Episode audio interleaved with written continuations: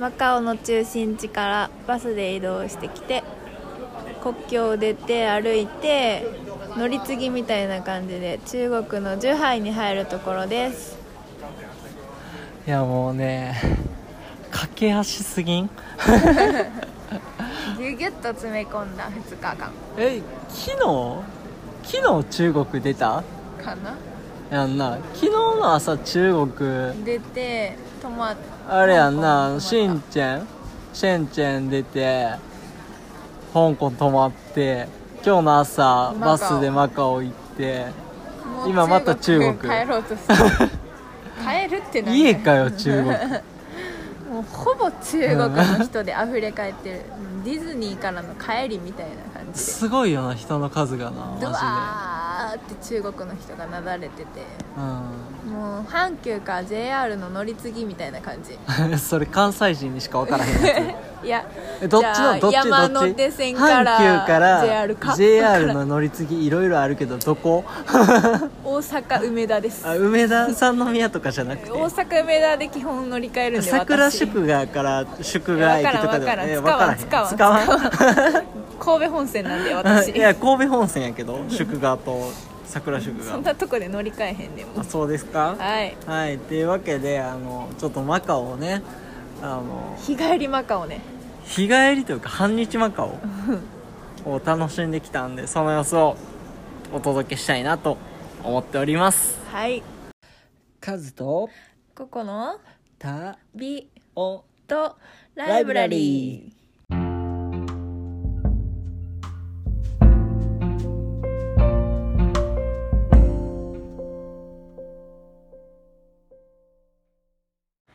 さんかこくめ、マカオ。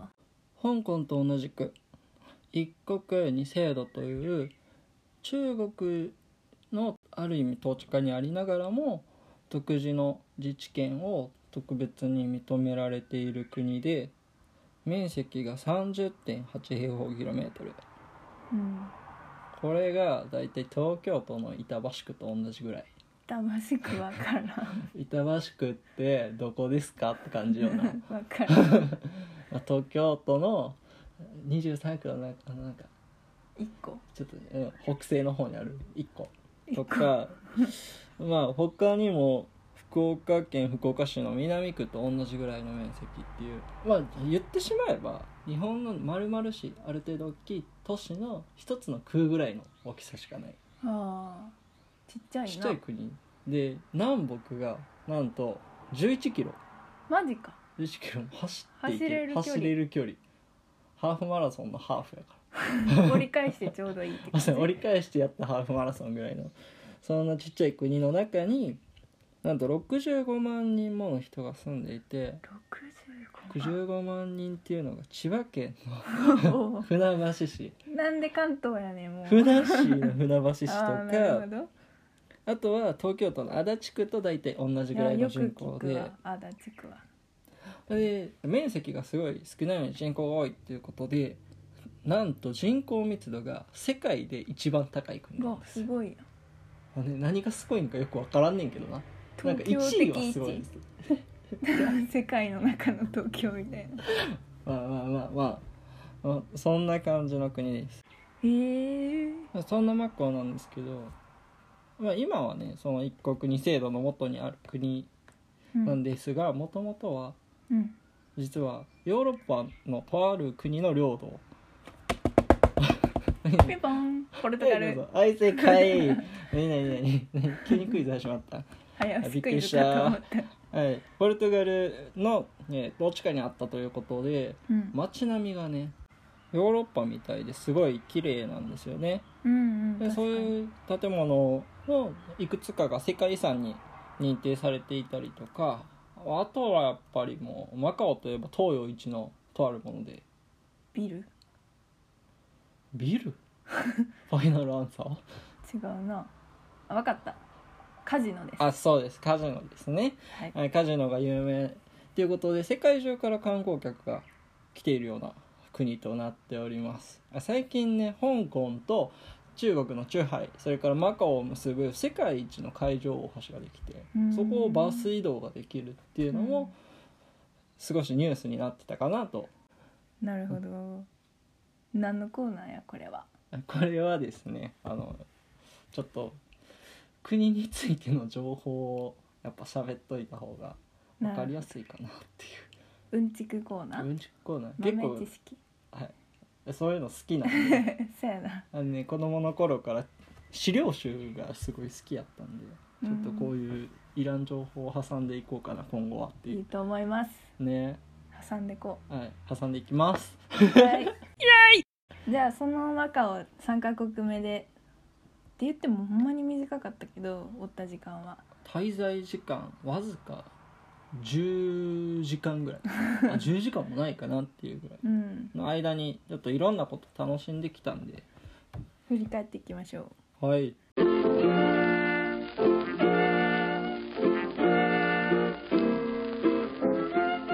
の日の朝に香港出たしな、ね、香港からさっきもちらっとお話しましたが、世界で一番長い海上橋を渡ってきまして、でバスターミナルに、ね、うん、ついて、そこからマカオの旅が始まるわけですけど、はい、その、まね、バスターミナルでちょっとあこれって他の国でこんなんあんのかなってびっくりしたことがあって、うん、バスターミナルに止まってるバスがなんか知らんけど無料のシャトルバスばっかりっていう広い駐車場にバスがジャジャジャジャジャってめっちゃ窮屈に並んどって、で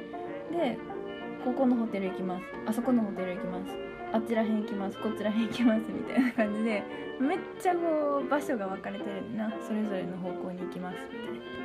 あの新宿バスタみたいな感じにバス停があって、そこから無料で行けるカジノのホテ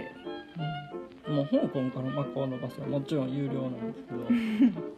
ホテル行きのバスは全部多分多分って間違いなくカジノで釣ってってくれやっていうゴキブリホイホイみたいな誰がゴキブリや人間やお金落としてくれるんやったらっていうか、もう乗って乗ってって言ってカジノに連れて行ってお金を落とさせようっていう多分策略にハマったんかそう策略にハマった。そう、そのバスがね、あの観光地がたくさん集まってるエリアとかにも、うん近いところにあるホテルに行けたりもするんで、うん、まあちょっと便利そうやなっていうのと、うん、あとやっぱりマカオに来る人ってカジノちょっと体験してみたいなって人も多いと思うんで、うん、でそういう人向けでものすごい数運行されてて、うん、僕らもその一つに乗ってリスボンホテルホテルリスボンホテルリスボンかな、うん、っていうポルトガルの首都の、うん、そうなの、そう有名やん。横でさずっとなんか聞いたことあるよなってずっと言っとったやん、リスボンってさみたいな。リスボンって多分やけどマカオの中で一番目立つ、うん、有名なんかな、多分有名やなっていうホテルのカジノに、はい、潜入調査してきた。潜入調査、はい、調査結果調査報告お願いします。意外とみんな行ける場所。あ、それは本当に思った、うんね、カジノってなんか敷居高いイメージあるじゃないですか、うん、なんかビシッとスーツでなんかちょっと革靴履いてでなんかいい時計してあの車からどうぞってこう誘導されてるやつ違うそれはもういやなんかそれぐらい大御所たちが行く場所みたいな、まあまあまあまあね、お金持ちの遊び場みたいなイメージがあるかと思うんですけど、うん、割とドレスコードとかも、まあ、他のカジノ行ったことないんであんまり全部に対してどうかわかんないんですけど、マカオは割とドレスコードも緩くて、うん、でただかける金額が場所によってあのホテルによっても違うんで、うん、まあ、もちろんカジノってミニマムベッドっていう最低掛け金額っていうのが決まってて、うん、でそれが高いところとかだとちょっと、まあ、財布の事情的に敷居が高いところもあるんですけどマカオの場合はディーラーさんがいる対人のカジノはそれなりにミニマムベッドが高い、うん、割と日本円でいうとせんごひゃくえんからにせんえん、うん、いっかい、えっと、一口かける、例えばルーレットだったらルーレットって赤と黒のがあってその数字の何番に入るかを当てるっていうゲームなんだけど、うんうん、それの数字一つにかけるのににせんえんバカになる。で、まあ、大抵やっぱり一つの数字に当てるだけじゃなかなか難しいから赤全体にかける、その中で何番にもかけるってやっていくといっかいで何口かかける、ごくちかけたらにせんえんならいちまんえん、なかなかそうなってくると、しかもねそれがいっぷんとかで消えちゃう一瞬の出来事、パチンコよりも一瞬でお金が消えるっていうまあだからなかなかそっちはハードルが高いんですけど、うん、もう一つ別にゲーセンやしな、ゲーセンゲーセンではないゲーセンはねお金動いてない、うん、まあコイン、あのコインが現金になっただけみたいな感覚でも本当にそんな感じのこう対人じゃない機械で自分でボタンを押して、うん、ルーレットだったらこの番号とかって選んだりとか、あと大小っていうサイコロふたつ振って出目やな、出目でいちからきゅうなら小、それ以上大きかったら大みたいな、うん、でそれの大か小か、さらには出る出目の数を当てたりするっていうゲームとか、あとスロットかな、そのさんしゅるいかがゲームセンターみたいに自分でお金を入れたら遊べる形になっていて、うん、それは割と手軽にひゃくごじゅうえんぐらいかな、そやな、それぐらいからかけることができて、かけることができて、そっちならね本当にドレスコードもそんなに厳しくないし、パッと入って、うん、お財布から現金出して機械に入れる、チャリンってデパートのゲーセンよ、うん、まあね雰囲気、ただでも動いてるお金結構ね、そっちのゲームセンター側でもかけてる人はいっかいにいちゲームいっぷんぐらいで終わるいちゲームに数千円とか万とかかけてる人もいて、うん、ディーラーさんがいる方だとろっけたまえびっくりした、ろっけたろっけたな、ろっけたまえって何億やねそれ横で動いとったらもう半端ない、いやでも本当に十数万数十万とか、うんうん、パーってかけてる人とかがいて、そこまで行くとちょっと違う世界やなと思った、住んでる世界がだってもう完成のレベルが違うかったよ、うわーってこう急になんか、うん、悲鳴のような、喜びのような声が上がったりして、そりゃ大金動いてるわみたいな感じやんな、うん、まあそっちはねどう考えても無理やったよね、今回対人そのディーラーさんがいる方じゃなくてゲームセンターの、はい予算はだいたいふたりでさんぜんえんぐらいまででっていうのを決めとって、うん、もうそれ以上はかけない、うん、設定で、どうでした結果は、まあ、使い切った、さんぜんえんで遊ぶっていうったらなるやん、まあ、テーマパークのお金と一緒、まあ、まあね、でもそう確かにそうやって言えば負けたって感じせえへん、だって私は途中で買った時点でやめたらこれは勝ちやでって言ったのに、いやもうちょっとかけようもうちょっとやろうって言うからさんぜんえんで終わっただけで、やっぱ夢見たかった、勝ち負けで言うと負けても勝ってもない、夢見たかったんやでも楽しかったからな、いっかいちょっとじゅうばいぐらいになったことがあって、 そ, その時何ぼかな、一口ひゃくごじゅうえんのにくちぐらいかけた、さんびゃくえんかけたのがさんぜんえんぐらいになって、もうやめようって言ったもん、にかいめぐらいな、それだから手持ちもともとの予算さんぜんえんに、うん、まあ、そある程度せんえんぐらい使ってたからにせんえんになったところでさんぜんえん買ったからごせんえんになった、さんぜんえんがごせんえんになった、うん、でめっちゃ喜んでて、そうもう結構序盤やけどそれで満足してやめようって言ったら、いやもうちょっとせっかくやからってなって、まあ、さんぜんえん使い切っただけで別に買っても負けてもない、ね、あれってあれよっていう間にお金はなくなりましたっていうでもなんかあんな感じで、ね、うん、経験できて、ね、経験ができたのはめっちゃ良かった、よかった、まあ、いつかあのディーラーさんおるところでちょっと本番できるように予行演習って言って、うん、ラスベガスとかやってみたいそうそう、もうやったことあるでみたいな感じで言ってるからやったことないからディーラーさん人と人とっていうのはまた違うと思うんで、うん、それも経験してみたいなとは思いますが、マカオの、えー、とカジノは日本からも近いんでね、こうやって楽しむっていうか雰囲気を味わうのはいいところかなと思います、うん、思いました。ただアジアカジノいっぱいあるんで、ミニマムベッドもっと低いところとか、カンボジアとか、うん、もう韓国にもあるし、ネパールとかもあるし、シンガポールにもあるし、日本でもできるやらどうやらみたいな話はありますが、まあ、身近な遊びになるかもしれないことですね。いや、身近な遊びになったらちょっと怖いよっていう話をまあちょっとあこういう話はちょっと固いんですよ、はい、置いといてマカオは別にそれだけじゃないからね、世界遺産があるあります、はい、しかも歩いて散策できる狭い範囲の中に世界遺産が固まっているので、うん、それも楽しみやすい、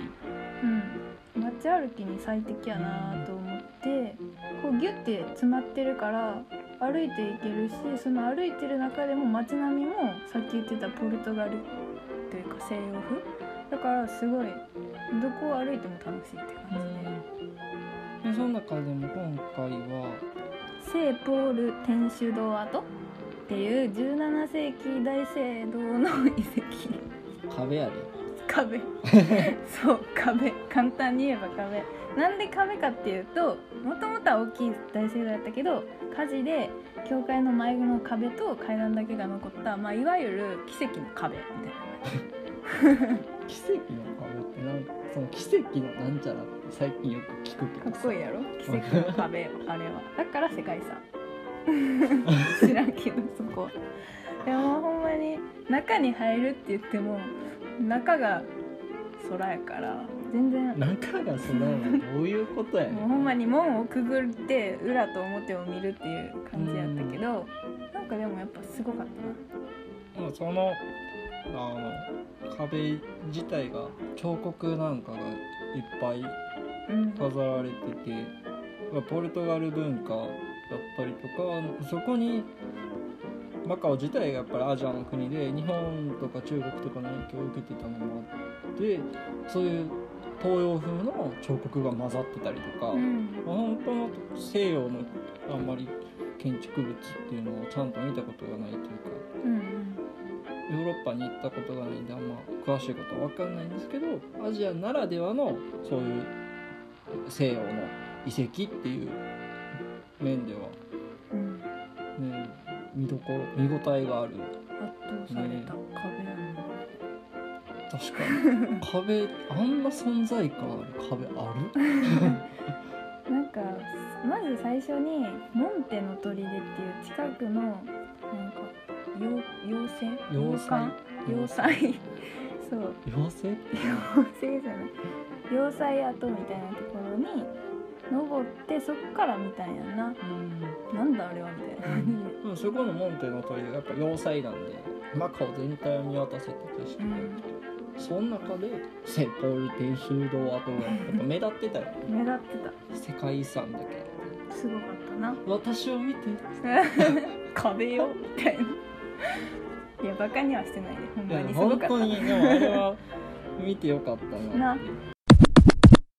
でまあ、その辺りに他にも世界遺産の建物があったり、うん、あとは食べ歩きとかもできる感じになってましたね、うんうん、観光地やったな、ね、食べ歩きね。美味しかったわ。何が美味しかった？エッグタルト。エッグタルトそれだけか？いや、ご当地バーガーチョップチョップポークチョップポークチョップイエス、うん、まあ一つ目のエッグタルトは香港、マカオが結構有名なのかな。うん、いろんなところで誘惑された、ね、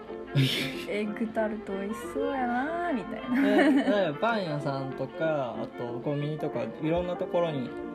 売ってて、ね、値段も手頃、うん、割と香港、マカオ物価高い中でひゃくえんぐらいで食べれるような感じで、うん、おやつやな、うん、それは美味しかったのと、あとポークチョップバーガーっていうのが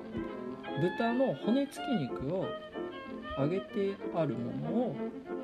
挟んだバーガーでめっちゃジューシーなバーガー、うん、あれはやばかった。油がパタパタしてたもうほんまにいろんなお店でポークチョップはご当地バーガーから売ってるんやけど、私たちはその地元の町のベーカリーみたいなカフェカムマロンっていう結構有名なお店みたいなんやけど、ほんまにジューシーやった、うん、すぐにそこで歩いてくれて、うん、他にもそういうお店いっぱいあったんで、から、まあうん、食べ歩きとかも食べ比べとかもねできたら面白かったのかなと思うけど、うん、その後ねもう一軒別で食べたかった食べたかったお店があったので夜ご飯ねそっちに行きましたとさっていう行きましたとさその店紹介せんのだいぶ長くなってきたなそうですねまあまあじゃあ最後にね、うん、ポルトガルの領土にあったっていうことでポルトガル料理もそういうお店もいくつかあるんですけどそのマカオのポルトガル料理っていうのがポルトガル料理とカンコン料理が混ざったような、うん、独自のポルトガル料理らしくてそれを食べてみたいなっていうことでアペンスドラちゃんっていう家庭的な感じのマカオポルトガル料理を食べれるお店に行って何食べたっけ？テール煮込みあ牛肉のテール煮込みそうオムレツとか、ねうん、オムレツとあとスパイスであの味付けしたアフリカンチキンっていうこれはマカオのポルトガル料理の名物らしいんですけど、うんうん、そういうのを食べてなんかイメージしてる洋食とはちょっと違う感じだったね、うん、ちょっと本当になんか日本のさ家で食べる洋食みたいなわ、うん、かるなんかホッとする感じなんていうんやろな、うんまあ、広東料理自体が割と中国料理の中中華料理の中でも薄味、うん、で日本人の口に合いやすいっていうのを言われてるのもあるのかそもそもポルトガル料理を食べたことがないからポルトガル料理自体がそういうあっさりした感じなのかちょっとわかんないんですけど出汁が効いたような雰囲気があって、うんちょっと本当に日本で食べるような洋食に近いような、ねうん、味で美味しかったよね美味しかった、うん、それも楽しめて時間がない割に時間がないというか駆け抜けた割にはマカオ楽しめたかなと、はい、以上さんカ国目マカオのお話でした。え？え？音は？音？我々の大丈夫気づかれたか終わろうとしたけど気づかれたかあの実はですねギュギュッと詰め込みすぎて音を取り損ねましたなんということだなんということでしょうすいませんまたね今度中国にかいめの分でね、うん、その分いろんな音をお届けしようと思ってますんで、はい、それではまたねバイバイThank you.